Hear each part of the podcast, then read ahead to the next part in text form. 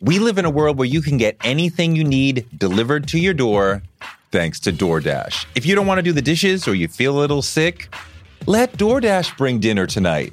My family uses DoorDash all the time because it connects us to our favorite restaurants without us having to drive. Last night, we got some Indian food for my wife, some gumbo for me, and sushi for the kids, and everyone was happy, and we didn't have to do the dishes. The process of ordering was quick and easy, and I love DoorDash for real. So I was so happy to do this for them because I'm a customer, because I know DoorDash is your door to more. Must be over 21 to order alcohol. Alcohol available only in select markets. DoorDash, your door to more. Download the DoorDash app now to get almost anything delivered.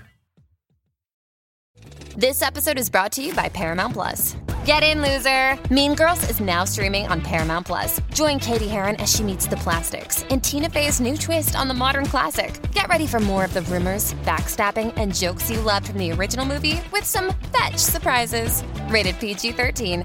Wear pink and head to ParamountPlus.com to try it free.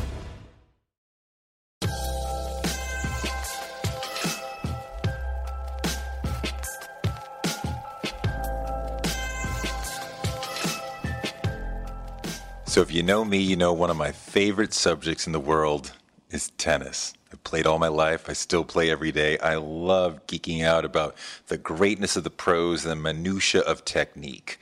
One of my favorite books of the year is The Circuit by Rowan Ricardo Phillips, a poetic look at the 2017 professional men's tennis circuit and the joy of being a fan during what might be the greatest moment in tennis history. We are currently watching four of the absolute greatest players of all time play at an extraordinarily high level. I'm talking about Serena Williams, Roger Federer, Novak Djokovic, and my man Rafa Nadal. Rowan has written an extraordinary book that I really enjoyed reading. So I wanted to have him come by and do the show and just geek out about tennis. So I tweeted him, and next thing you know, he was at the crib talking tennis. This is a fun one that goes deep into our thoughts on tennis just because I love the sport. I hope you do too, because here we go. It's Rowan Ricardo Phillips, the author of The Circuit, on Toure Show.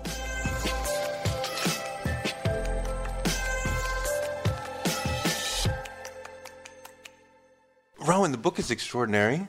It's poetic and lyrical, and it's really interesting the things you choose to pay attention to and not. We go into the U.S. Open, but we don't go into the final, right? We go into other. So it's not a normal sort of.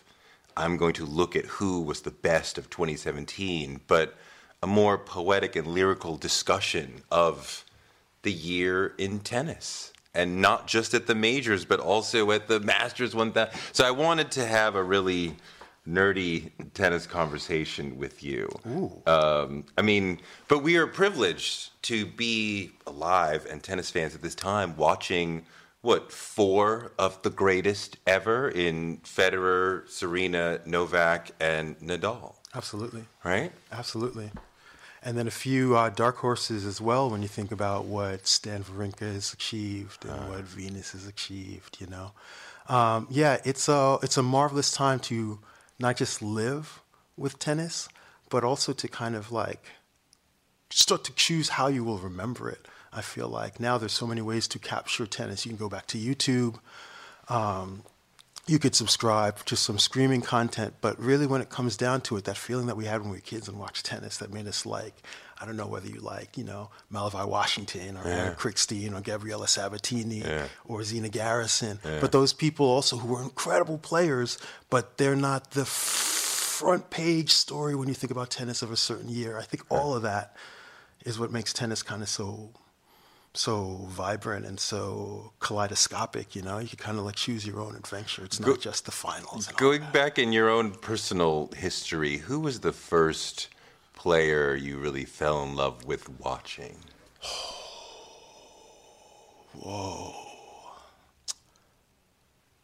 I would think either McEnroe, um, because it was a language of tennis I understood from my from my father and from the Caribbean and all of that that that type of game. That or serve and volley. the serve and volley, but also the chicanery in it. You know, it wasn't just muscular serve and volley with with McEnroe, but you felt like you were kind of like watching somebody think their way out and also talk with his hands. His hands were so soft, you know what I mean?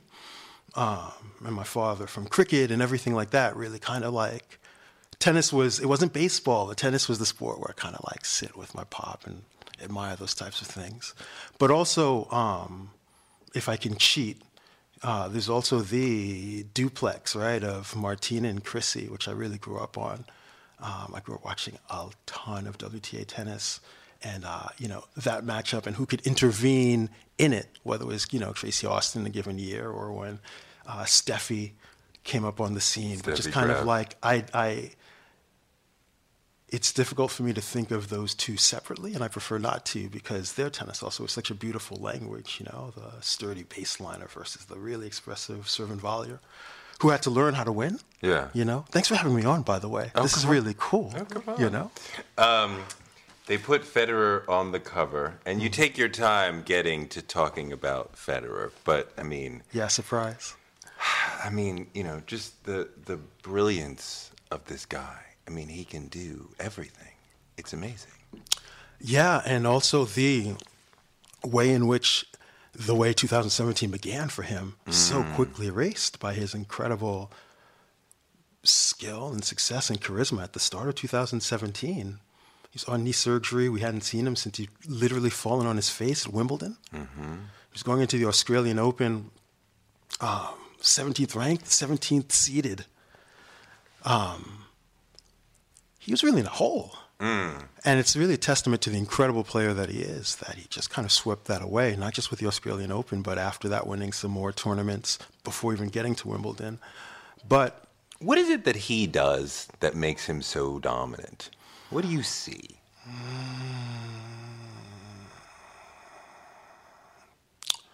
yes. I mean, a little bit of everything. His serve, he doesn't have the biggest serve, but he has the most effective serve. I think um, still it's incredibly um, diverse in the way that it can attack you. He thinks through points starting with the serve game. Um, but also, you know, you got to win, particularly in the majors, you got to win seven straight matches, and he knows how to get off the court. If you if you think about it, the matches that he's really like lost, you've been like, whoa, Del Potro in 2017, for instance, or even uh, this past season against Millman in the U.S. Open or something like that. When the serve is shaky, Yeah. everything else is going to be shaky. It, it usually isn't, but he really builds his foundation. You know, his his the base of his house is on the serve, um, and then after that, he's just incredibly not just smart but brave. He's an incredibly expressive player. So is Nadal. You know, so is Djokovic, but just in different ways. Um, but I do think it helps that Federer generally knows how to get off the court. He plays quick points, he plays short points, and that's why I think at 37 he can still be, you know, a Because top Nadal, three player. 'cause Nadal and Djokovic have the clay history, their own personal. That's where they come from. So they're Right. used to long Grinding. points. They're built for long points. But you think Federer moves through the tournament faster, and that. But and also he can do Yeah. everything. He Exactly. Can, he can serve you off the court. He can. The forehand is incredible. The backhand is not a, a weakness. And the he can come in off your first serve. Yeah, right, If he right, feels like it. I mean, there are all these right. ways in which he's kind of the SABR. um, yeah, yeah, yeah. Um, and he's got so many different ways to attack, but I think he's also known like Serena as well. Serena takes her time between points when she needs them, Uh-huh. but she plays a quick game. You know what I mean? And she plays a quick point. And I think that's kind of saved some of the mileage. I mean, I feel legs. like Serena is the dominant athlete of her era, right? no question. I don't like, you know, sh- she's faster, she's more stamina. Cue the internet. No question. rah, rah, rah. She- Anyway. You know, she's she's hitting the ball harder. Federer is not necessarily hitting the ball harder. He's not necessarily the best athlete. I'm not sure he's the best at tennis, but, But his feet, I mean, he's got the best feet. This side of Nadal, his feet. You know, tennis first and foremost, right? You He's play with your feet. balance. Yeah, you've seen those players where you go, whoa, something different is happening here. And you're an excellent player, but it's almost always the feet.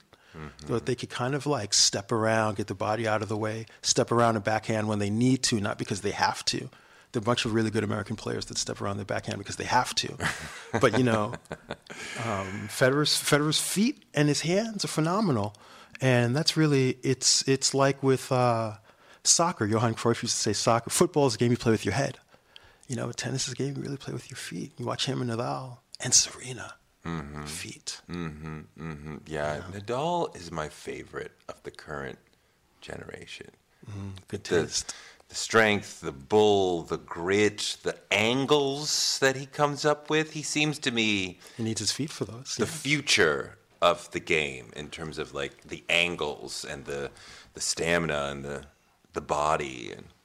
You know, can we talk about that? Because I think you've you've nailed something I think about a lot with Nadal. Nadal is totally the future of the game, and it has happened in terms of technology. He's brought mm-hmm. the Babolat, you know, frame to the forefront um, those those strings that generate that type that type of spin. Even you see players now like Khachanov, who's just starting to break through, mm, looking at with a lot yeah. of top spin off the forehand.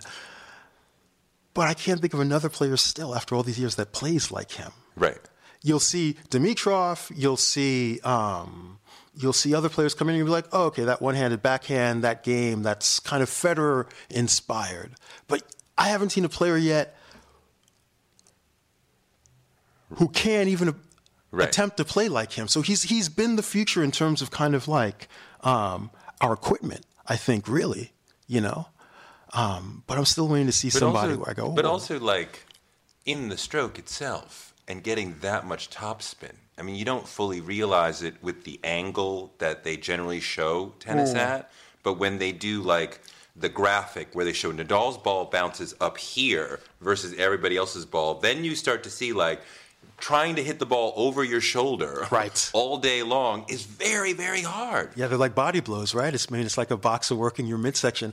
And it's part of the reason he's had such great success about with uh, against Federer in the past right. by giving him those high, I don't know if you have a two-hander or a one-handed two. backhand, but, you know, when you get those balls shoulder high and you're getting pushed back, it's really it's hard, hard, to it's hard. to push back against that that wing. But Nadal also, you know, Nadal has that famous – you, you know, um, for folks who don't follow tennis obsess- you know, obsessively, that wraparound follow through on the forehand, mm-hmm. where instead of the ball going across his body, it comes back around his head. Mm-hmm. But you watch Federer now, and a lot of top players, when they get a difficult ball, they need to put that much more topspin on. There's a lot more finish like that, and I think that type of finish um, being more prevalent now is also maybe because of his hmm. his influence, or at least the way that he makes you hit the ball. He's just such a ah, he's such a difficult language. I, I always feel for people who have to play him. You know, it's.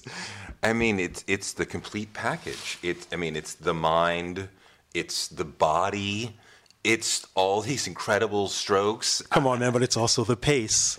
I watched him at the U.S. Open this year when things weren't going too well against Dominic Thiem, and he needs two towels, one from the other side. He's going to take his time, you know, make sure that Thiem has to think about every point.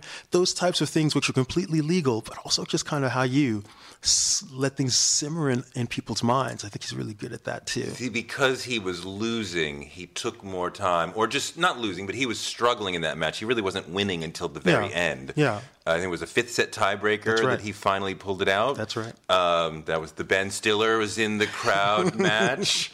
Um, but he, he, you're saying that he was not in control, so he was going to control something else. Yeah, I think I don't know if there's an explicit ta- tactic by Serena, but you see her do it sometimes too when she's like really needs a big, almost like set long reset. Mm. Maybe not controlling the scoreboard right now, but you control something else. You mm. to control time and see what happens. I think she's done that a bit. I, I want to talk through this about tennis in general with you. We're focusing on men's tennis because your book focuses on men's tennis. But That's we right. will talk about Serena and Venus and others as it comes up. But I hmm. love this sentence about Nadal. You say because we've been watching Nadal since he was young, right? With the culottes, right? And the, That's right. right. And, the, and the sleeveless shirts, and now he's you know a man. You know he's balding, and yet still he's still the bull. You say Rafa Nadal at thirty who in recent seasons had seemed gnawed on by father time with all the guilty, wide eyed ravenousness of Goya's Saturn devouring his son. That's so great, and it's so fun, and it's just it's sort of a lot of the thing that you're doing in this about elevating tennis to this sort of high level.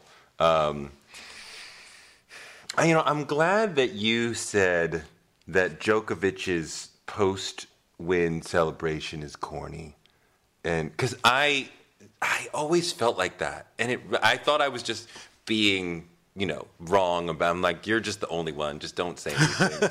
but I do. I find When has that ever like, stopped you from that? I- wow. I and I find that lame. It's just so lame. it's it's um it's asking a lot of the crowd. You know what I mean? It it comes from what must be a good place. You know, wanting to Yeah. be loved. You know. Well, it doesn't seem organic. I mean, like, you know, Nadal No, just comes a- out and raises his arms, right? Yeah. Serena just waves to the crowd, does this towards a twirl.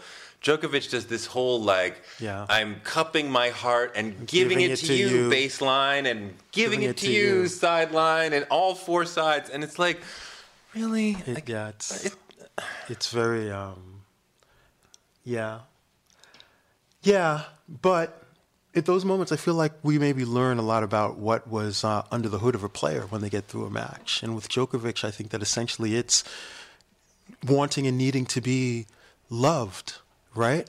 There's this. He reminds me a little bit when he does that of people who always make the fill an adjective here decision to propose to their partner at a sporting event on the jumbotron or something like that. You know what I mean? It's the old lean in, right? Um, but you know, there's a little bit of uh, that song "Nature Boy" in him. The greatest thing you'll ever learn is just to love and be loved in return. But he really needs to kind of like make that into type a type of grammar. Um, and I think that that's what got him through. You know, the U.S. Open final in 2015, right? Where everyone was pulling for Federer. It sounded like, and when when Djokovic won, he just turned to his box and had this feeling point to his chest, and he was like, you know, I did that. Yeah. yeah, I did that. Yeah. I think that's that's what's been under the hood of that player for uh, a long time, and we're seeing it even now. He's back. Yeah. and he's. He looks really hard to beat, what, and, what and makes, he's got what makes Djokovic so great? He's really hard to beat. He um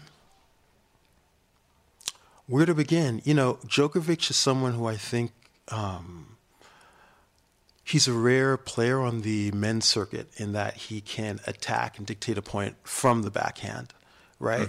Which is what's made him such a thorn in Rafa's side because Rafa wants to attack players' backhands. He's done it to Federer as good as Federer's backhand is.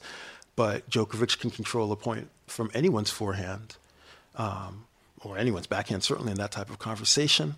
Um, he doesn't make any mistakes off the forehand side at all. He's got great variation on the forehand side. He could change pace with it, flat, lots of top spin. Um, he's not afraid to come in. His net game's good, even though his uh, overhead game is famously um, subpar to the rest of his game. He's tough as hell mentally.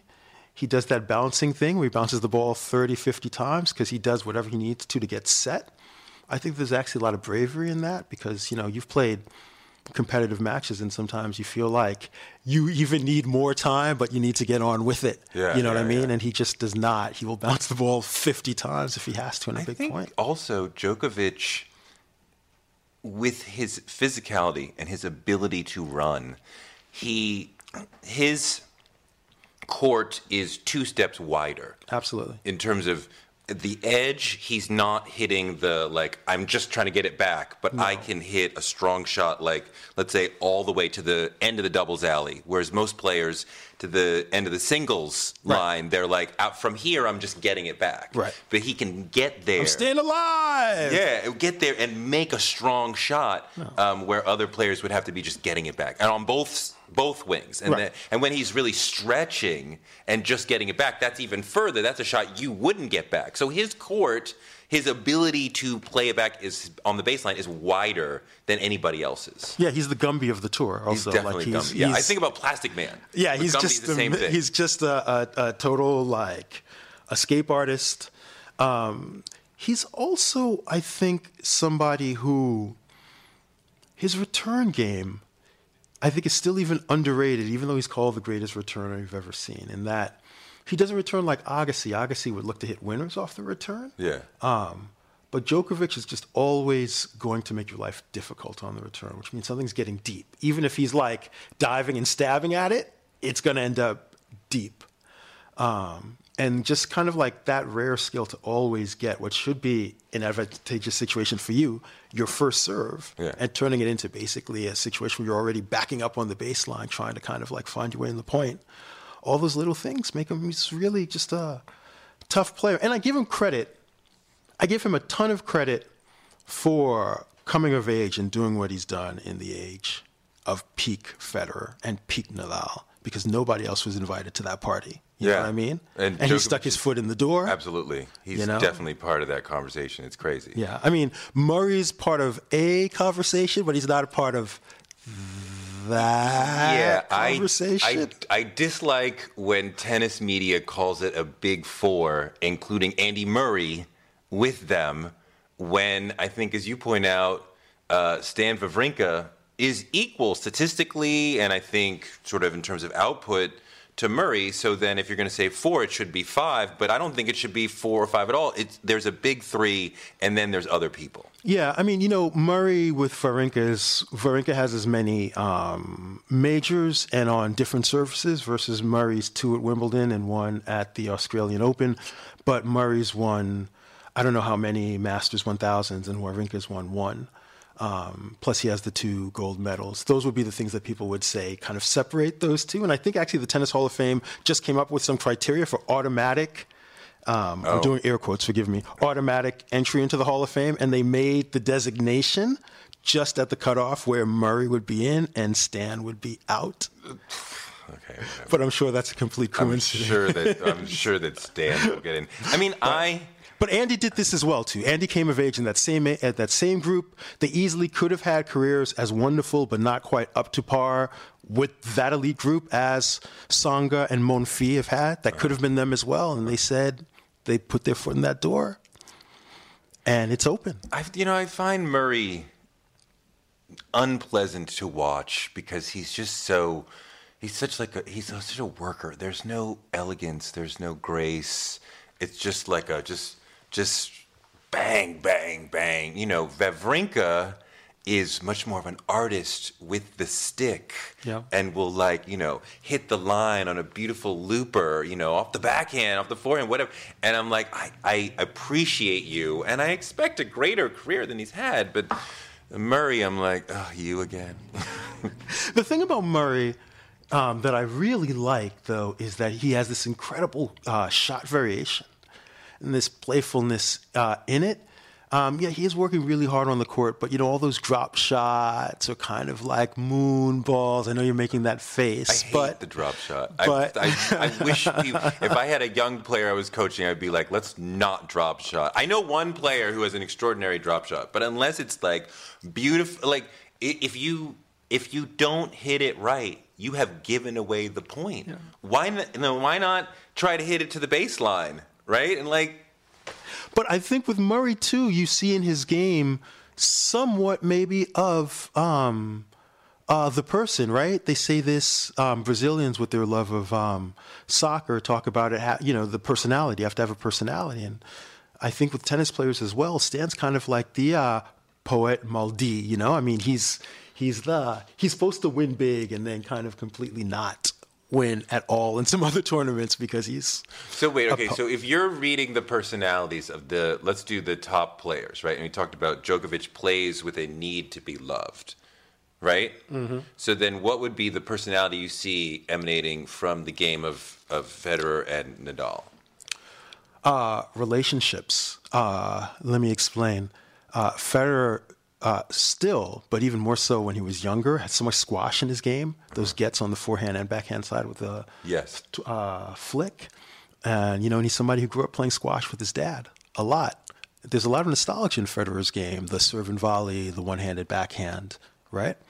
Um, and I'm somebody who I think, growing up, being from the Anglophone Caribbean, and a lot of the sports that has been kind of like infused for me from my family is also nostalgic, right? That love of cricket. Not nostalgic for the era, but for the sport, you know, and loving things as kids. And with Nadal as well, you see a right hander playing left handed, right? And really being millimetric in his shot production. And that's from his uncle Tony, who he basically not just grew up with, but continued to have an entire career with. I think about those things more. I guess that's what's the weird um, me angle in this book. But when I see a tennis player doing something, I don't just think of the physical aspect, but kind of like, you know, the palimpsest, the kind of like messages on the notepad that aren't there anymore except for the Yeah. ghosting scratches.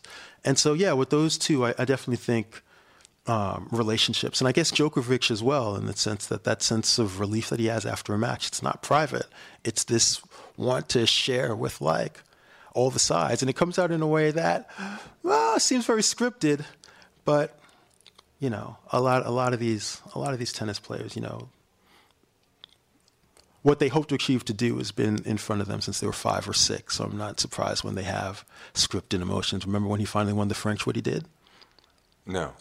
He did the Guga heart in the uh, in the clay and then laid down in the middle of it, stretched out. But he did ask Guga beforehand. But there is, yeah, there's a bit of. Gustavo of Kuerten. right. yeah, Great Gustavo Brazilian. Carr, the great Brazilian player. Um, Footnotes for this talk will be available. I know. Are we gonna need an anger translator too for for? Uh...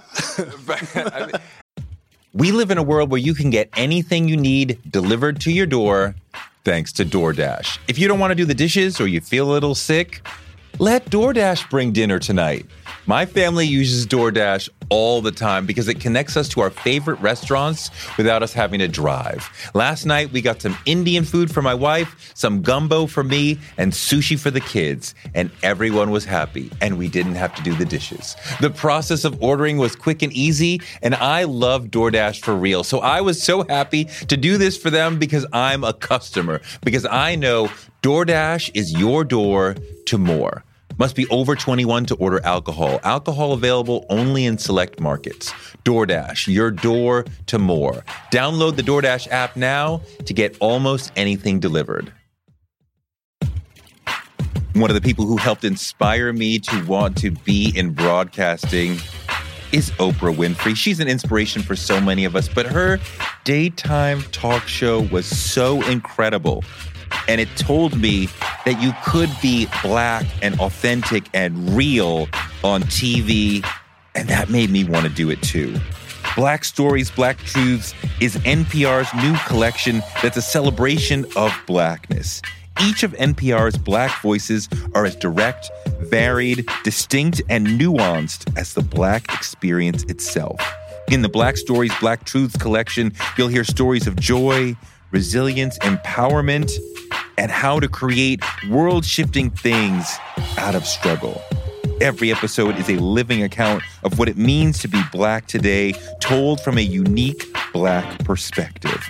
Black perspectives that haven't always been centered in the telling of America's story, but now they are the story. On NPR's Black Stories, Black Truths, you'll find a collection of some of NPR's best podcast episodes celebrating the Black experience. Hear a feed of episodes from across NPR's podcast that center Black voices. Turn on NPR today and hear a range of voices as varied, as nuanced, and as black as we are. Stories should never be about us without us. Listen now to Black Stories, Black Truths from NPR, wherever you get your podcasts. Influencer. It's a word that gets tossed around a lot these days. There is a woman who went the distance, who broke ground as the first true influencer by living a remarkable life. Her name, Elizabeth Taylor. I'm Katy Perry. This is the story of the original influencer. This is Elizabeth the First. Elizabeth the First, the podcast, wherever you listen. And, you, know, you see in Nadal the love of practice, right? Like yeah. I'll run down every ball, do whatever. I mean, he's he's the ultimate defensive player, right? Whereas Federer is quite often offensive and wanting to dominate the entire point. Yep. It's interesting. It's just an interesting psychological difference between them. Yeah, yeah, and how they've made each other um, pick up aspects of their their game. I mean, Federer's become a much more robust defensive player, and Nadal has really kind of looked to get off the court. We also point out that he's had to pick up his serve. Yes. That he that he used to just kind of start the point. For an elite level, it was just starting the point. Yeah, yeah. And now it's become much more of a weapon. Um, you spend a lot of time on one of the most enigmatic players of the era, Nick Kyrgios, and I think this is a really interesting and smart uh, description of Kyrgios psychologically, especially for someone who. Thanks so you've, much. You, you've never interviewed him, right? You're just sort of reading him from. You're such a poet. I'm going to vibe who you are from afar. I want to read a little bit of this and let you talk about Kyrgios. He and Nick Kyrgios is what six three, six four, Yeah, it's about six four. brown, Australian, amazing talent. He's beaten Nadal, he's beaten Federer, he's beaten Djokovic. You know, they all know. But then he'll lose to, you know, the 40th ranked guy in pathetic fashion. That's like, did he even show up?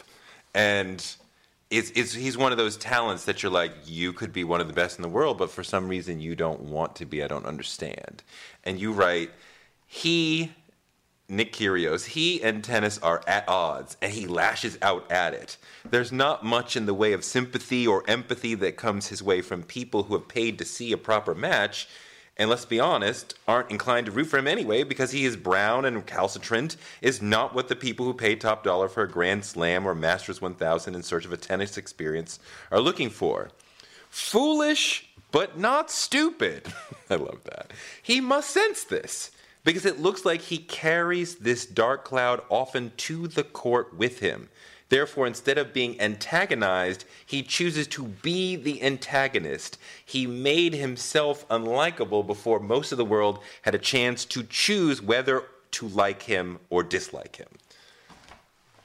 Really interesting analysis there. Um, I mean, God, what is up with this guy?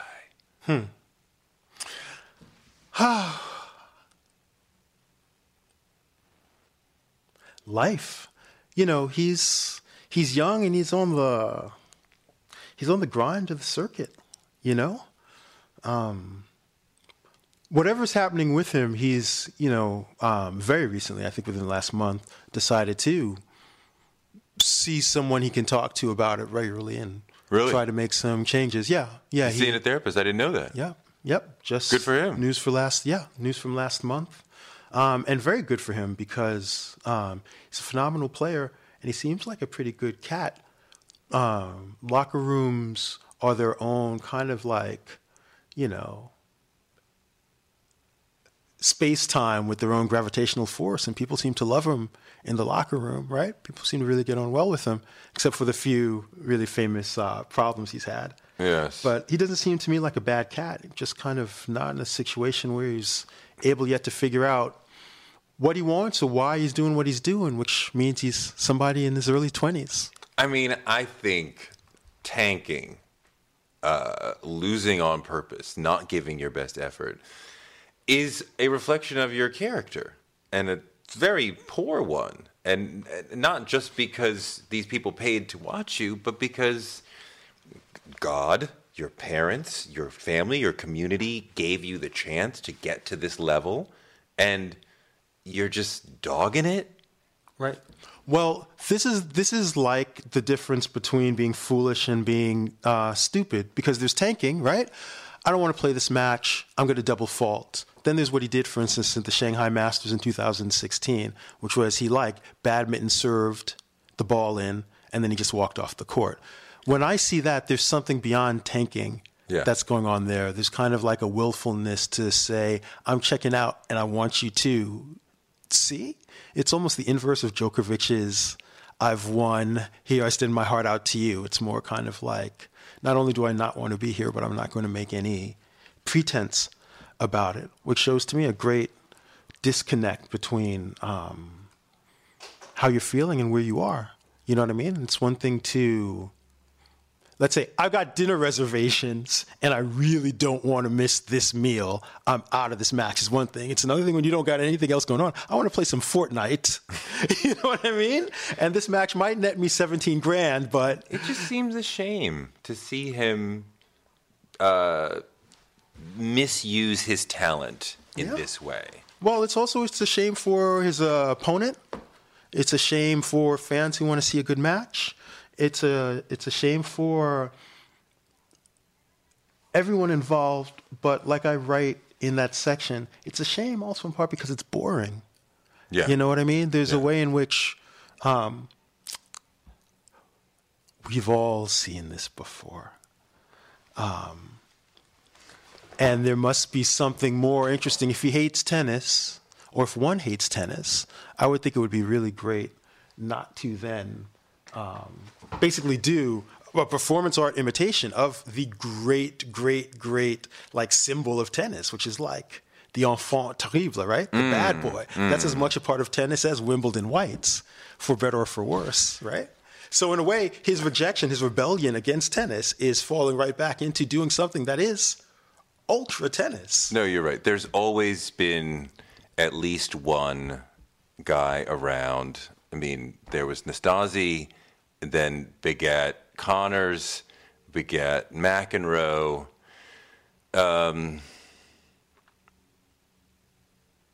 and they've tried really hard to stamp it out. They're they like you know the powers that be don't want No. that element. in Even. Hawkeye helps, right? Yeah, it does. It does. Yeah, I'm, But there's still trouble. Why? Why has the big three lasted so long? I just mm. looked up 2004, 2005. Federer and Nadal start to really dominate. Yep. Um, nobody, I think Peyton Manning won the MVP that year. Um, I forget who it was in basketball, but I mean, everybody who was an MVP in baseball, basketball, and football is retired. Mm-hmm. You know, and Federer, I mean, and Nadal still. I- Why?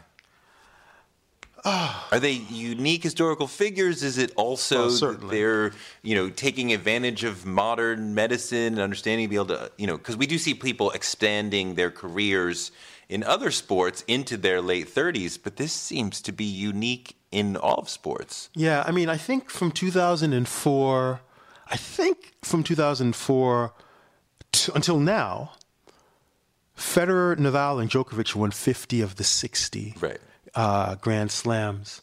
When you talk about Nadal and Federer going all the way back to 2004 and still winning majors, I think um, one of it, I mean, let's isolate Nadal.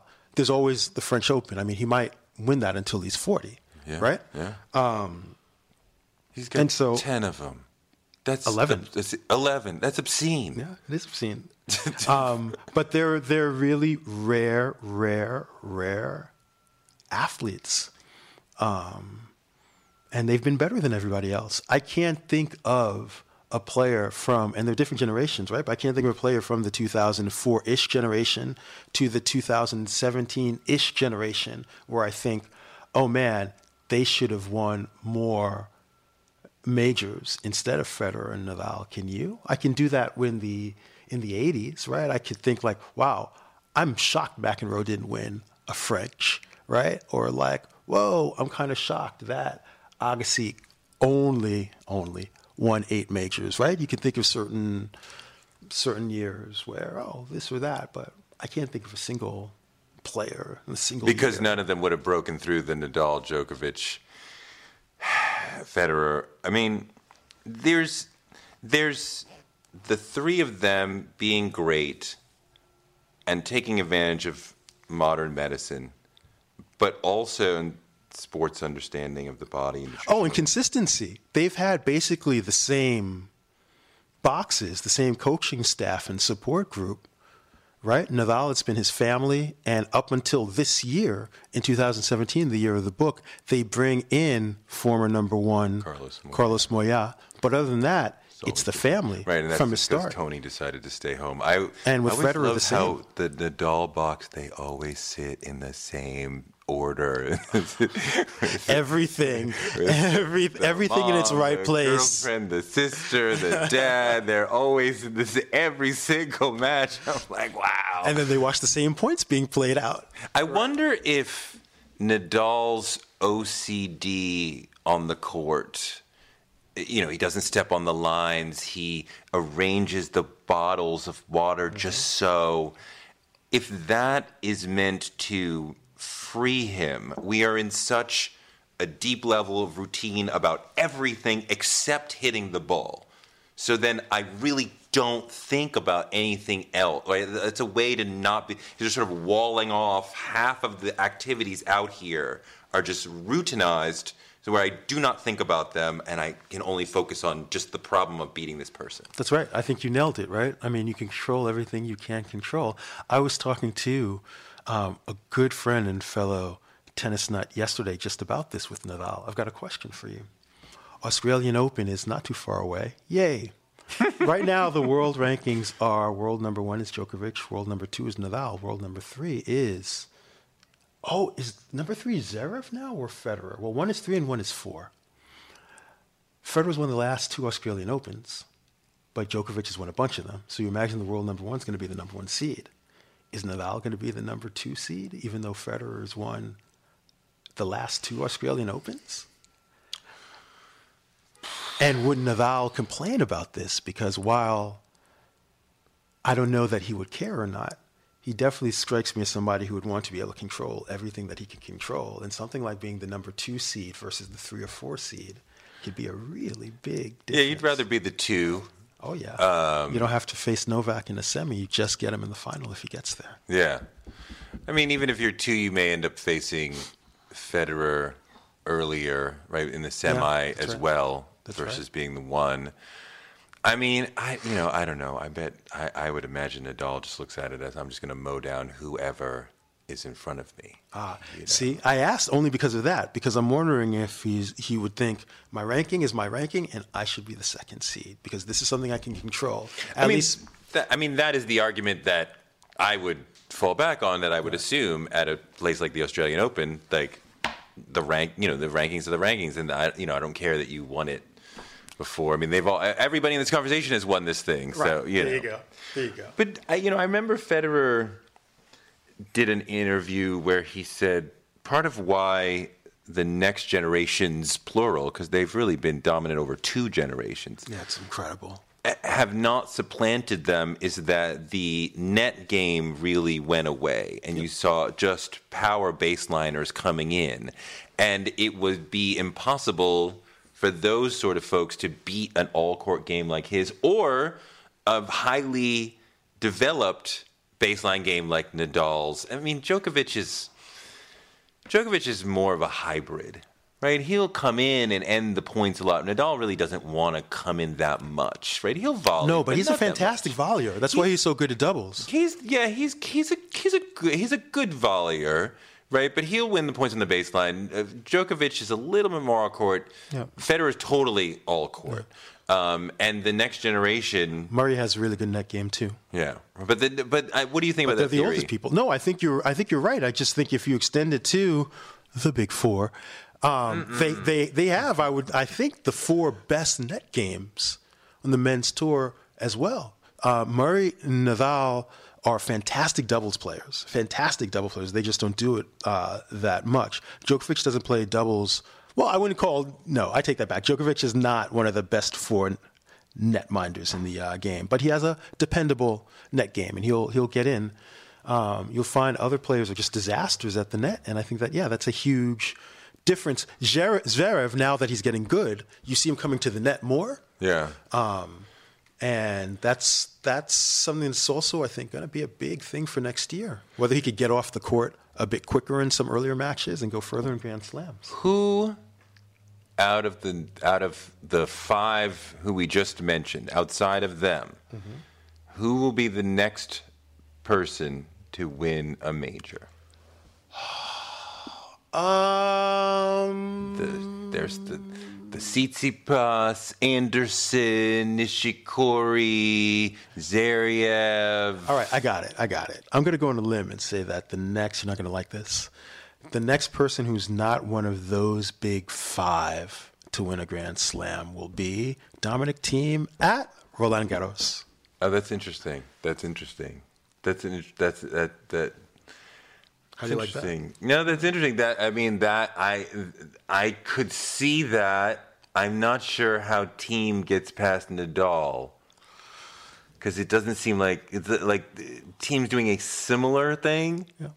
and he's not doing it as well as Nadal is. Well, picture Federer didn't get past Nadal in 2009. Picture that year where Nadal runs into Djokovic or runs into um, um, Zverev, who's beaten him actually. He beat him in uh, Rome, I think, in 2017. But just kind of like, just something where something goes off for Nadal. It doesn't have to be head to head with mm-hmm. Thiem. Thiem's also beat sure. Nadal um, on clay. But that's the one that I see. I need to see Zverev in a second week a bit more. He's um, such a disappointment. In the well, he's 21. Zverev was groomed for this you know he's been a, a child in, among the game for a, you know this whole life. He's he, he doesn't. I determine. I twenty one. I, I, judge you. I mean, come on. We grew up on McEnroe. I know. He was know, nineteen in the finals now. of Wimbledon. I hear you. I hear you. Know, you. Jimmy Connors. Now. I know it's different. I know. You got to coddle him. You got to coddle him. The guy is number four, sometimes number three on the strength of things that he's doing outside of the four majors. That's right. And and I, in my heart, I judge you based on what you do in the majors. Sure, sure. Well, he's got to. He knows what's ahead of him, um, and it's kind of like seeing those four tournaments through to at least you know the semis at this point. That's where he should be. But he just won London. His game has to change from best of three to best of five. Um, I do think there's things that are tennis related in that that I hope he's addressing. I trust he is, but like he will play too many like 20 stroke big points to kind of get through. a lot of tremendous heart. I wonder if Anderson's going to break. Kevin Anderson from South Africa. I wonder if he's going to break through and win a major, something faster. Not, you know. Well, only Australia's fast now. That's something. That's kind of one of the elephants in the room we haven't talked about. That the courts have basically been homogenized. They, the the speeds have been slowed down. So basically, the grass in Wimbledon the past number of years has been reseeded to give a bigger bounce and play slower. Um, slower than Wimbledon traditionally does. Slower, yes, and slower than grass used to. So, certainly. but it's still faster than a U.S. Open hard court. Um, well, yes, because that's another story. The U.S. Open courts have been severely slowed. This year, if you notice, it was like they were playing on blue clay. I thought that 2017, the year of the circuit, was slow, but this year, um, and it's on record by uh, United States Tennis Association authorities, I believe that's correct. It's on record that they intentionally slowed the court even more this year. Sure. Because they thought that that would be helping the American players. I'm not really sure how they came to that. Well, yeah, I don't know how that. Yeah, I don't know how you break that down. I mean, as I thought you were going to say, as I thought they would say, it's better for the fans. We want longer points. I mean, right. I think most people don't realize about 70% of the points are going to be four shots or less. Right. You know, and, and those points go by so fast that most people don't realize most of the match was very short. Right. You know, service winner or a mistake off the return no, or a mistake off the first shot. Yeah, yeah. You know, but but it was so hot at the U.S. Open this year that those longer points led to longer matches, and it really kind of like affected a bunch of players. Yeah. Um, but what you're finding now is that it's hard to find surfaces where it's kind of like you have specialists anymore, right? Um, because they're mandatory tournaments, the Masters, for instance, but also uh, the best players are incredibly competitive on all the surfaces. One difference and one exception has been the Australian Open, which has gone the other way, and its court's incredibly fast, and you've seen the benefits of that. I think that the best um, majors the past two years running have been at the Australian Open, and I also think that the fast court certainly helped Federer. You and I are about the same age, and as tennis fans, as lifelong tennis fans, we have been spoiled in terms of America has been at the top from the you know from my earliest consciousness of tennis. It was you know Ashe and Connors, and mm-hmm. then they handed right over to the McEnroe era, handed right over to the Sampras Agassi era. Courier was near the top for a while. It's you know we have been near, and then suddenly U.S. men, women have continued to be extraordinary, but the men have fallen off. I think Roddick's generation was the first one that American men were not really top five and were not really competing in finals all the time. Mm-hmm. And then it's gotten worse. The other day, I think I was like, oh my God, John Isner is the number one player in America. Mm-hmm. top 10 player. Oh my God. There's something, I think this year there were 11 players in the top 100. Um, uh, 11 American men? Yeah, there were 11 American men in the top 100, and that was the highest number of players from any one nation. Um, so there's something that the USTA is doing regarding quantity. At least there are like a lot of American players in the mix, but in terms of competing in the biggest tournaments at the back end of them, um, you know, it's been it's been difficult to assess exactly uh, what's gone wrong. There's, there's there's kind of like you know how college, um, you know, American players, a lot of international players play college now too. So I don't know that that's really what what it's about. But I have a let me tell you my own strange um, thought on it. I really wish that American players played on clay more. Okay. And I don't understand why they don't, because um, the resources are there to build tons of clay courts. But you know that American because players that makes you more of a point constructionist rather than going for the hard shot, trying to end it with pace. Exactly. Given that American players overwhelmingly play on uh, hard courts, we're back to the situation you were talking about before regarding quick points. Um, and not necessarily getting the amount of ball play to think through um, extended difficult situations. The shame of it is, I think that that's supposedly part of the American mentality, right? Whether it's our improvisation that we get from jazz and the diaspora to our grittiness and hard work, um, you know, and the fact that honestly, our greatest players have been wonderful clay players. Um, Agassi was a phenomenal clay player. Uh, Michael Chang won the French Open at 17. Chris Evert Lloyd won everything on clay and I think that yeah, we would have a different um, aspect. I think of kind of like American tennis if we just kind of had some more clay. I think it would be really good for us, and I think it suits what supposedly we bring to the table as athletes, not to kind of generalize. Like Mark Twain said, I hate all generalizations, especially this one. but I do think we're too uh, too much hard court. Um, the results have been good in terms of in toto. You could talk about kind of like big numbers but it would be really nice to see. He spent a lot of time talking about Frances Tiafoe in yeah. the book, which is uh, he's been he's been very exciting. He plays with a lot of heart I find yes, his strokes to be awkward appearing. Yeah. Especially the backhand seems very tortured. Uh, you know, it's funny. Uh, you say tortured, I say tinkered with. I, I, see him off both wings, and I see, I can still see kind of like the coach being like, and your elbow like this, and like your shoulder like that. There's a lot of, I think, you it know. Doesn't, it doesn't, it doesn't look natural and smooth. He looks tight, and I'm like, I want to I want to adjust your form a uh, little bit so it's more lyrical and flowy. And I don't know. I tend to feel like strokes that have more flow will do better when you're really nervous. Mm. Well, he he his racket speed though is incredible. Yeah. yeah. Um, and his feet are unbelievable. Um, but yeah, it's true. He gets a lot of torque, um, and he's got that unique backswing. Um, but right now, for his age, the results have been really good. And I think being either tortured on the mechanics off that wing or tinkered, potato, potato, it's part of his story. You know what I mean? He's he's a, he's he's a tennis player that was kind of like you know. Um, well, it's a great story. Yeah, he was unexpected. His trajectory with tennis was unexpected. He was he was the, the groundskeeper's boy. Boy, that's right. At a at a fancy tennis club. Where was it? In Maryland. In Maryland. Yeah. And hitting he, against a wall when he could and the yeah, like he that. just showed an aptitude, and suddenly they let him out there with the rich kids, and suddenly he was better than them. And yeah. next thing you know, he's playing national tournaments and, and doing very well. And it, it's it's an incredible story. Yeah, yeah. And so he.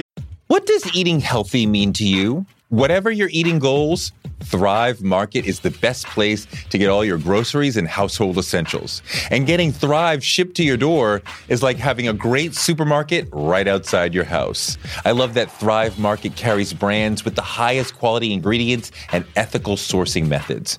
Whether you're looking for organic kid snacks or low sugar alternatives or gluten free essentials, Thrive Market's got it, and their site lets you curate your shopping experience quickly. And as a Thrive member, I save on every order. Usually about 30%, which of course I love. And when you join, you help a family in need with the membership matching program. Join in on the savings with Thrive Market today and get 30% off your first order plus a $60 gift for free. Go to thrivemarket.com slash Toure for 30% off your first order plus that free $60 gift. That's Thrive, T H R I V E market.com slash Toure. Thrivemarket.com slash Toure.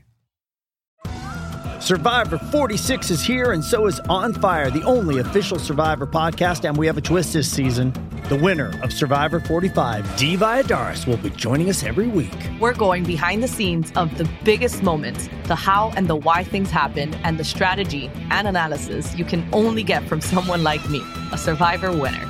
Listen to On Fire, the official Survivor podcast, wherever you get your podcast. His yeah, his form. I just take it to be part of that. That's part of his story, and uh, it seems to be going well for him. I hope that it, it goes even better. It's it's good for tennis, um, and it's good to see um, players with that type of, like you said, um, how did you put it? You put it really well. Heart. It's a of heart out there. It's good to see.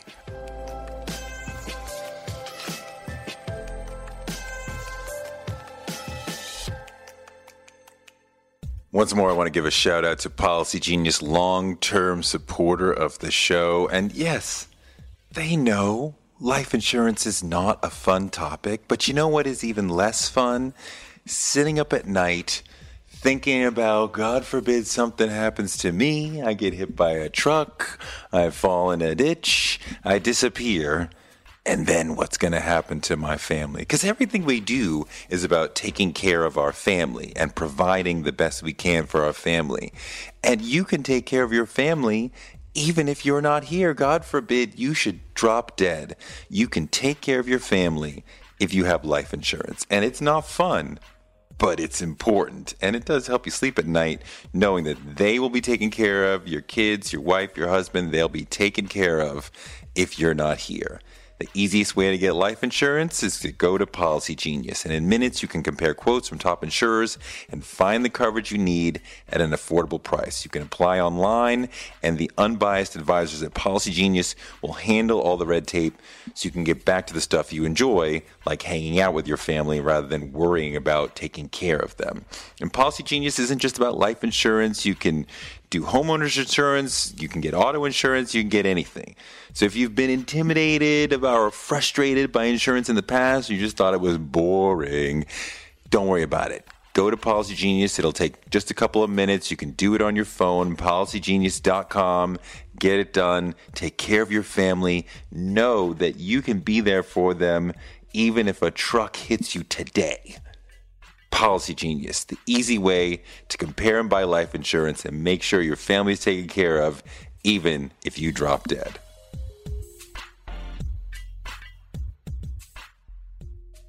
All right, I want to argue with you about one you make late in the book, but not what we were emailing about. Uh, okay. um, you talk about because you're actually a player, as am I. Uh, go you talk about serving on the deuce side go for the tee right down the middle of the court the risk is that it's the smallest of the three targets and missing missing it leaves you facing a more compromised second serve the reward is that it's the more, most difficult shot to return especially effectively and it goes to the returner's backhand Uh, no, I disagree. Um, you you are arguing. You are saying that serving down the tee is better for the server. I think I get more aces going out wide, hmm. even if I don't hit it hard. Mm-hmm. If I get the right slice on it and I get it on the sideline, mm-hmm. it's way off the court. It might be relatively slow, but I can get aces that way.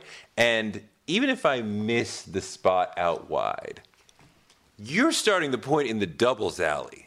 I love that. Right? You're already off the you can only come back cross court. You can't come back down the line from way. So you're already in the corner. If I don't hit the tee, I can't it's easier to hit an ace down the tee because it's physically shorter. Right. But if I miss it with the pace or the spot, you're starting the point right in the middle of the court. True, but if you miss it going wide, you might groove my forehand, right? If you miss wide out, it's just wide out. Hmm. But if you miss in, you might be going right into my swing pattern, right? You're going right into my swing path. Um, I don't have to add any power because it's coming off your, you know, sure. ace-looking first serve, and I've got a, I've got basically the whole court, either down the line or cross court. I understand where you're coming from. It's just kind of that's what I like about um, the formulas of tennis. There's risk inherent in, in, everything. It's kind of how you calculate sure. um, the risk, and that's part of what's fun about writing about a whole year on the tour. Because if I play you and you do that to me, and then I see you two tournaments later, all of a sudden it's not just the point. People watching going, oh, this point is happening. But there's this whole history of last time I did this to him, last time he did this to me. So that was more kind of so even that narrative right there, which is kind of like in somebody's head as they're kind of like working out where the serve's coming from, kind of rationalizing what they might do and what they might not do. Yeah. Right? Yeah. So, no, it's fascinating the sort of chess matches that are happening out there. And I learned something about how you play because even if you miss going down the tee and I get it, I have it in the middle of the court, but I'm not in any position to really hit a winner off you. You know you're going to be in a position to. The point will go on. You know, but if you go down the tee and I get it, I may have won the position, but there's no way I'm hitting anything that you're not getting to.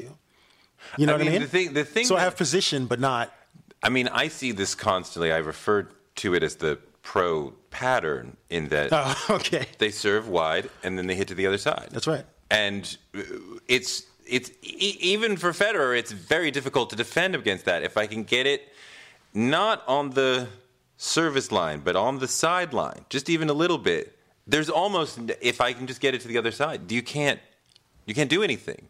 But now we're going to get into the whole like Wally Shawn and the Princess Bride thing. What if I also am anticipating you doing that? So I cheat, right? So it becomes a shot where if I know it's coming, it becomes less an effective shot for you because I have a sense of. I mean, I don't mind you. I see. I don't mind you anticipating that. If good. you want to start the point in the doubles alley, good for you. You're going to be running the whole rest of the point. I mean, anything. I don't even have to hit it hard. If I just scoop it to the other side, just direct it to the other side. Now you have to run six steps to get to that ball. What if I return the ball with a lot of topspin deep, which forces you back, which gives me time to recover?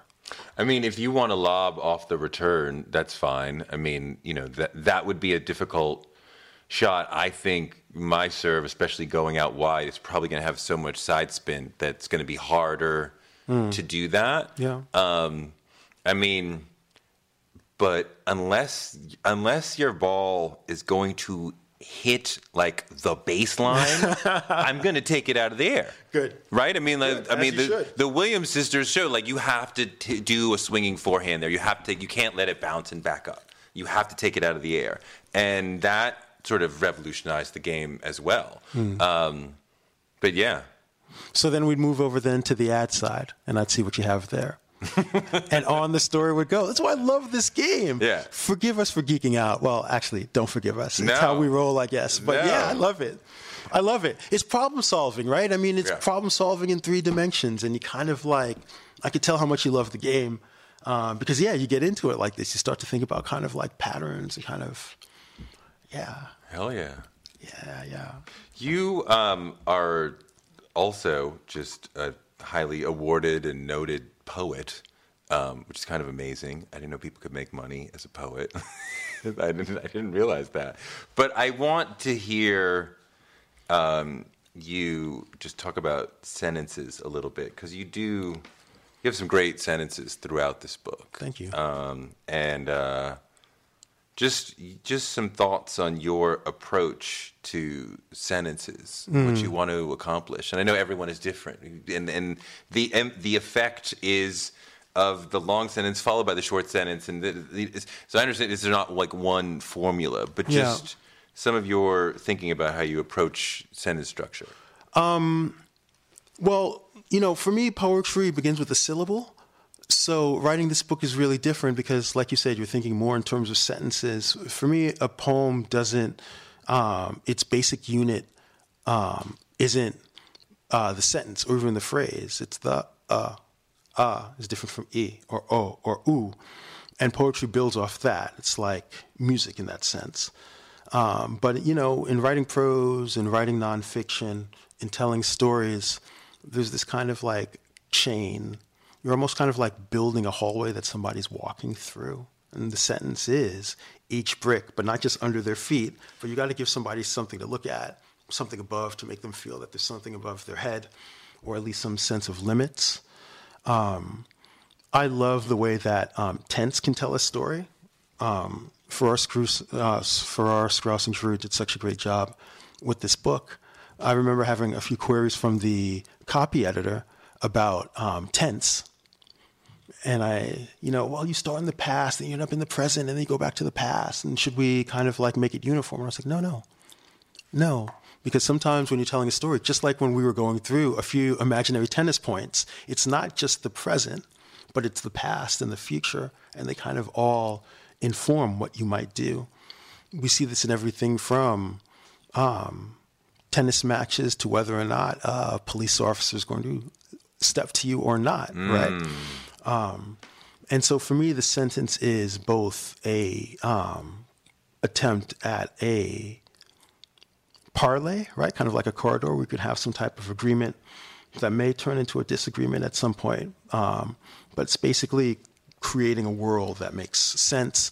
Sometimes in the narrative, almost like in German, I'll save the subject until the end of the sentence because I want when you walk in to a match. It's like when you walk in sometimes to uh, a match, and first there's the corridor, and you walk out onto a stadium, and everything opens up. And then you kind of orient yourself and you see, okay, who's playing here and who's playing there. And that's the way that you take it in. Or even when you turn it on, um, the TV, and the circuit is in part like a love song to the spectator and spectatorship. Oh, wait, who's playing? And then, oh, you look up in the corner of the screen or at the bottom, what's the score? So sometimes I have a, a sentence or even a paragraph that's working out those types of descriptions until it comes into focus into what the subject is. This is who's playing, and this is what the score is.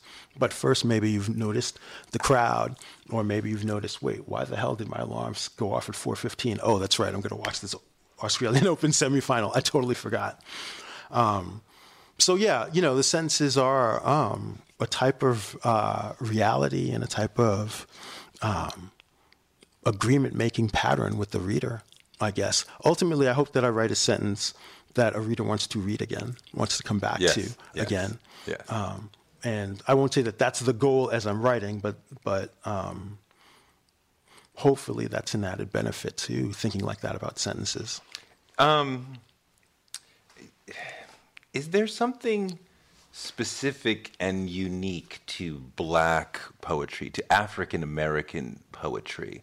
I know if we are talking about African American music, uh, as as broad and varied as it is, I could talk about there's certain commonalities. Mm-hmm. Um, and I tried once to do a piece, of, an uh, an essay when I was in graduate school on what is unique to black writing and I could not find any commonality, mm. um, which is great. We are so broad and varied that there's not. That, but do you see something just within poetry?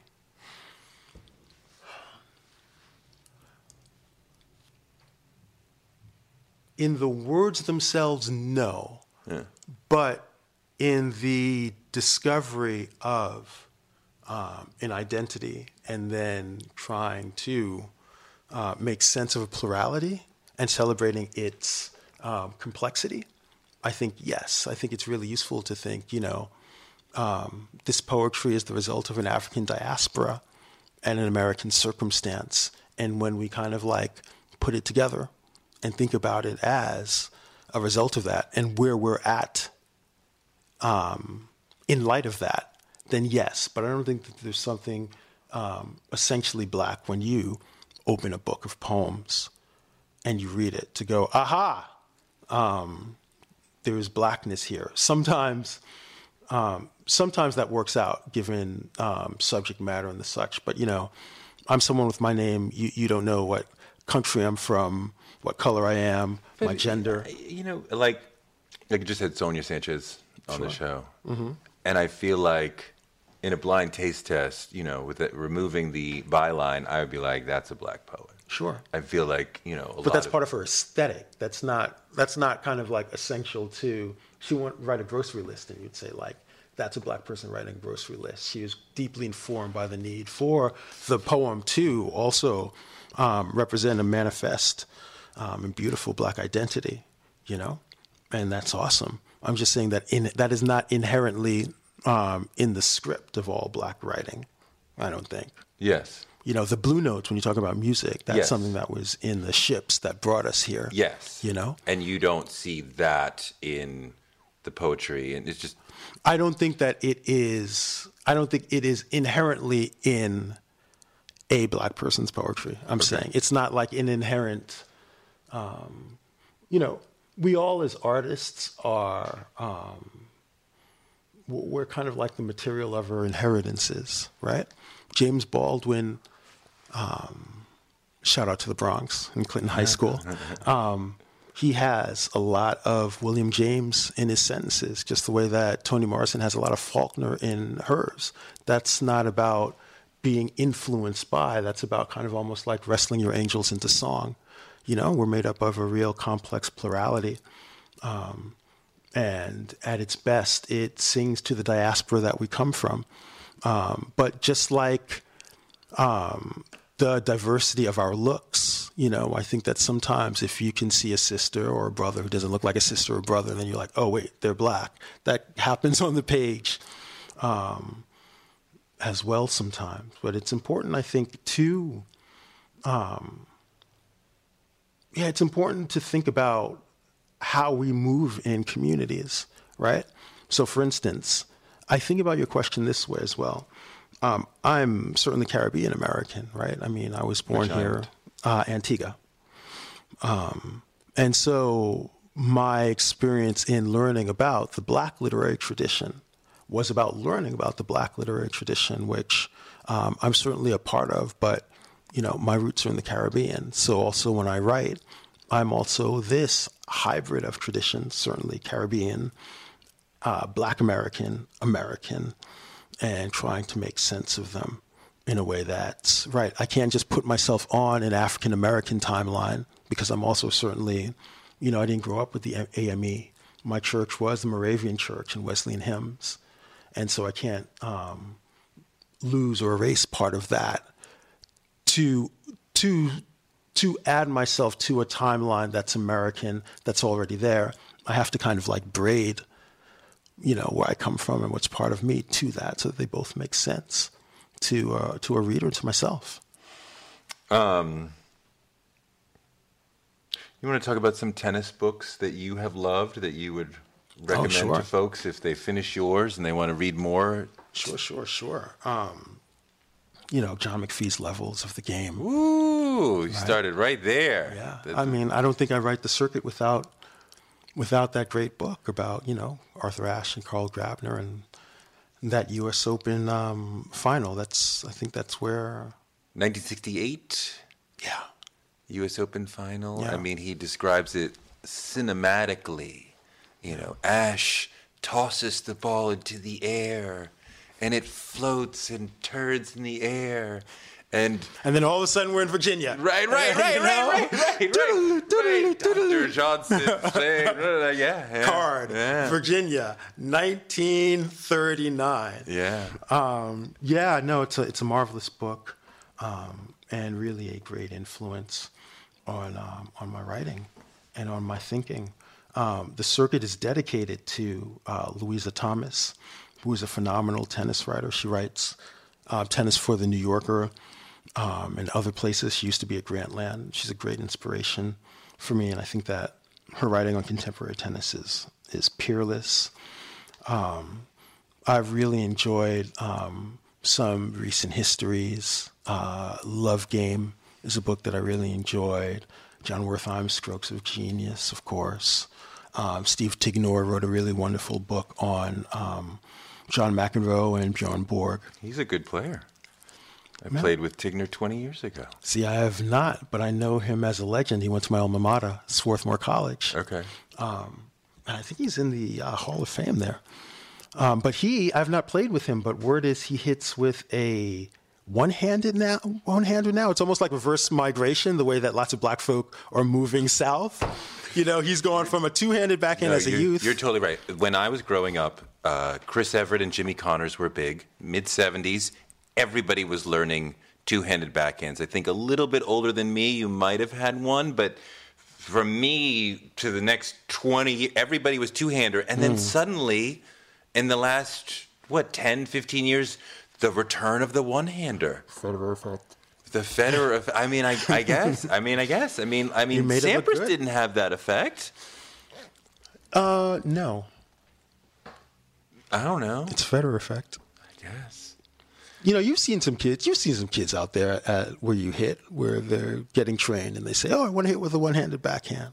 It's Federer effect. I mean, you know, I I could probably learn to do it now at the level of strength as a grown man, but when I was 12, I don't think I could have done it.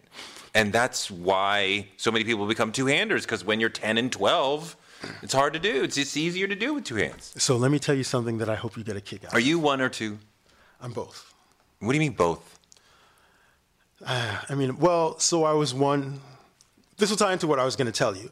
I was a one-handed uh, player. After I tore my Achilles, my balance is still all off, so I started hitting with two because it was more stable. Um, but I found myself still. Um, it's almost like switching languages. Uh, in returning serve, my instincts were still to return with one hand, but it would kind of then discombobulating me a little bit, going from return to the rest of the point. So uh, the pro I would hit with, he was just like, just using both. He was like, I hit both. It doesn't matter. So now I just, I find myself hitting with both. However, I decided last weekend that I need to just kind of commit to one because I don't take it seriously enough. When you hit with two backhands, now I know why people really don't. Yeah. Because there's some, you take away a little bit of thought process. So what did you commit to?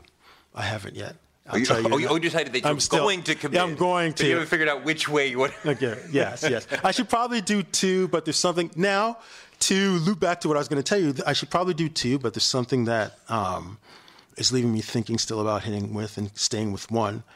Um, and it's the following: I have not played with you, but I would have said 75% chance that you hit with a one-handed backhand because I would have I, I would have recognized you as uh, a black gentleman of, of a certain age who grew up playing tennis, which meant that you played with gentlemen of a certain age who hit with a one handed backhand, right? That's why I would have thought. No, no, know. mate, no, no. At my age, everybody was taught two hand, two Mm. hand, two hand. You know, um, Because, for instance, have you come across, um, you know, I've been some places talking about this book, and people are like, oh, what about tennis? Blah, blah, blah. And I'm like, you know, it shouldn't surprise you that I'm Caribbean and I love tennis because Caribbean folk love tennis. But um, how many of the uh, Jamaican and other Caribbean coaches and pros around here hit with a one hander or a two hander? I bet you they almost all hit with a one hander. I think, I think so. It's like almost one of those things like, you know, So you sort of you, de- you delineated on the return, and I have found, and I picked this up from Djokovic, that he's he's standing there with his right hand in the forehand grip and his left hand in the backhand That's grip. right. And it's easy for him to just shift a little bit as he's turning, doing the unit turn, to get into the right grip, either uh, to get into the right backhand grip. And the forehand grip, you just Yeah. you're already there yeah, yeah. even against a really hard serve, I can have the time to get ready. Uh, I don't know. I mean, I guess you could do no question it's a better but no no no question two hands is a better return. No question. The problem is i'm used to because i had a one-hander flipping the racket. I'm used Sure. to holding it by the neck and flipping it flipping it flipping it. But i don't have the muscle memory then to do that and then get into go position with a two-hander Yeah. because i've not been hitting with a two-hander that often. what racket do you play with? free advertising for this racket. Uh, Babolat. I use a Babolat um, pure strike Do you use a pure strike, the white one? the white one yeah Oh yeah, yeah, I, I used the Nadal, the Aero, Ah. the yellow. Yeah, yeah, yeah. I, I, I got a couple of those. Yeah, that's a nice sturdy frame, man. I've been thinking about hitting with some other rackets, um, but I really like I really like that racket. I was a Prince player my whole life until two years ago. I like this, I got, I gotta, I gotta do something different. And I saw all the, I saw so many good, really good young players playing with the Aero, Oh, the yeah. Babolat arrow, and I'm like, super is going on? light, super sturdy. I still, I, I, I still tear up a little bit when you say Prince. So Yeah. forgive me. No, I mean, like, it, it, I Prince revolutionized the game in terms of creating those oversized rackets and the big sweet spots. And, uh, you know, a lot of old people use those, but a lot of juniors got a lot of mileage out of it. That's I was. I was all about the Prince. That's right. What else I- Oh, God, Ashe. I mean, we are a little too young to have seen the Yeah. playing career, but Marvelous biography out now. yeah. I mean, But yeah. have you watched? Speaking of one-handed much? backhands, uh, YouTube. You know, this is what I'm useful, uh, grateful to Yeah. technology for. Like, you know, I caught up uh, on a lot of cricket with my father, thanks to watching clips, and yeah, Ashe, just kind of watching whatever I can, and wishing that I was able to see more. You know, Um, such an extraordinary guy. I really wish he were. I really wish he was on the tour now for on court and off court reasons. Yeah, off court as well. I mean, we wish for the athletes to take their, you know, to take a stand, to use their platform, you know, and Kaepernick does it. And he seemed, but Ashe was very much Kaepernick esque in his time and really cared about the world. Um, was you know all about you know freedom from apartheid and really was central in creating the ATP and unionizing the players and getting the players what they deserved. And it was not easy to do. And Jimmy Connors stood against it, even as he was number one. It's an extraordinary story. And um, Ashe truly revolutionized the game, not just as being a black man there, but uh, but caring about the world and caring about the world that the players were operating in as businessmen. That's right. Well, and also as as you know, ethical ethical people, you know, thinking about where you're going to play and what is what what message does that send to the world. I also wonder, um, you know, he was able to um, be all that and still be patriotic. And I wonder, uh, you know, famously wearing the USA jumper in the final against Connors when Connors wouldn't play. I think it was on the uh, Davis Cup team and stuff like that. And just you know, those types of um, balances that are that are tough and that he did with such elegance. Was, I just wish he was around. Extraordinary. Um, this has been lovely. Really has. Thank you so much. It really has. Geeking good to know. I know, you. right? We are complex folk. Now I have to. Now I, I, I have to see how good you are. I have to see. Clay court, though, please. My knees. Oh man, thank you so That's much. my pleasure. My Yes, pleasure, indeed. man. Yes, indeed.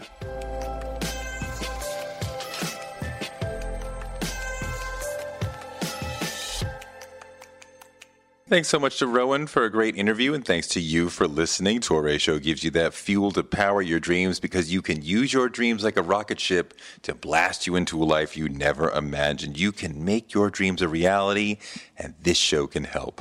I'm on Instagram at Toure Show and on Twitter at Toure. Please subscribe, rate, review, tell your friends. You know the drill. Toure Show is written by me, Toure, and produced by Chris Colbert and Tyrice Hester, with help from Candid Nicole and our photographer, Chuck Marcus.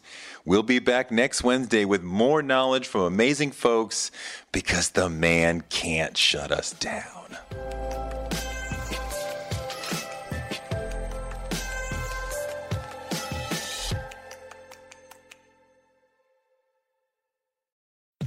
We live in a world where you can get anything you need delivered to your door thanks to DoorDash. If you don't want to do the dishes or you feel a little sick, let DoorDash bring dinner tonight. My family uses DoorDash all the time because it connects us to our favorite restaurants without us having to drive. Last night, we got some Indian food for my wife, some gumbo for me, and sushi for the kids, and everyone was happy, and we didn't have to do the dishes. The process of ordering was quick and easy, and I love DoorDash for real. So I was so happy to do this for them because I'm a customer, because I know DoorDash is your door to more. Must be over 21 to order alcohol. Alcohol available only in select markets. DoorDash, your door to more. Download the DoorDash app now to get almost anything delivered.